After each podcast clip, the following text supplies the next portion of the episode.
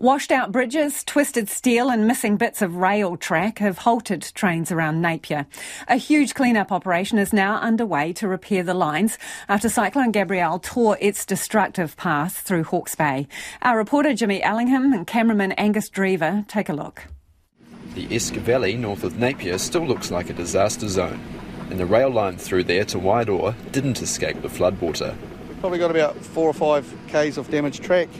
When it goes further down, it hits heavier rail and it's pretty much stayed in the corridor. That's track ganger Peter Marsh, who has to use a GPS to show us where the railway track used to run. Unbelievable. Oh, the, my guys, we've been here for two weeks and I still can't get over what I've seen. So we've got plenty of photos of where the rail was and like if you'd seen two weeks ago and you'd come in here, you'd just, yeah, you wouldn't believe that that could happen. That rail sets that size could just be pushed down, twisted around, just unbelievable. Yep. A rail set is where the track and its sleepers have been picked up by the floodwater and dumped on whatever is in its path tractors, vehicles, and buildings. Five logging trains a week ran on the track between Napier and Wairoa, but Kiwi Rail engineer Dan Hedefin says, such as the damage, they can't yet say when it will reopen. It's different damage when you get up Esk River Valley. It's far more slips, dropouts, and such. Um, so there, there's a couple of dozen what we're, we're, thinking of major sites in the next 30 k's north after this this seven or so. Um, but then past past Tūtira, just just a little bit past Tūtira, it's more what we, we're saying is moderate minor minor damage. It's not as bad. Mr. Hedefin worked on the track repair after the 2016 Kaikoura earthquake as well. You had about 600 damaged sites in Kaikoura, over about 150 kilometres of, of, of no, it was actually over a couple of hundred kilometres of track. Here, we, we, we, we aren't quite up to 200 damage sites between, between Dannevirke and Wairoa, but we're probably going to find more as we get, get more boots on the ground here. So, um, also the number of major damage sites, we were over 100 down, down in, in, in Kaikoura.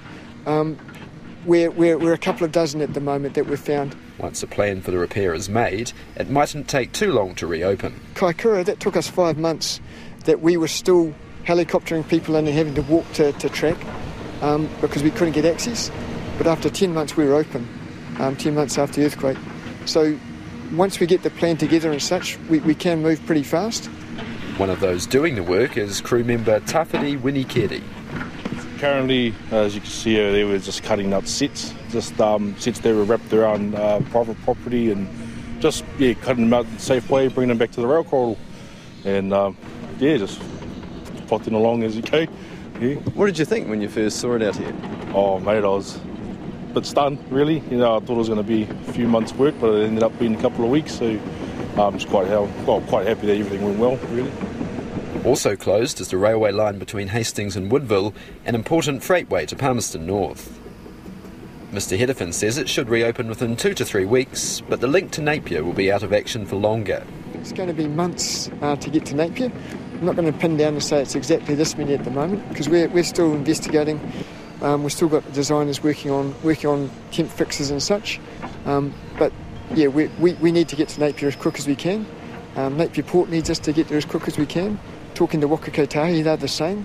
They, they want to get the, the, the rail transport open because it's going to take take some pressure off the, the roading roading network. A big fix is required on the washed out Waitangi Bridge, which links Hastings to Napier temporary bridge spans could be used. What we've had happen here with the, the, the flood levels that have come up so high, it's taken out several of our, our rail spans. So we call them steel plate girders, SPGs.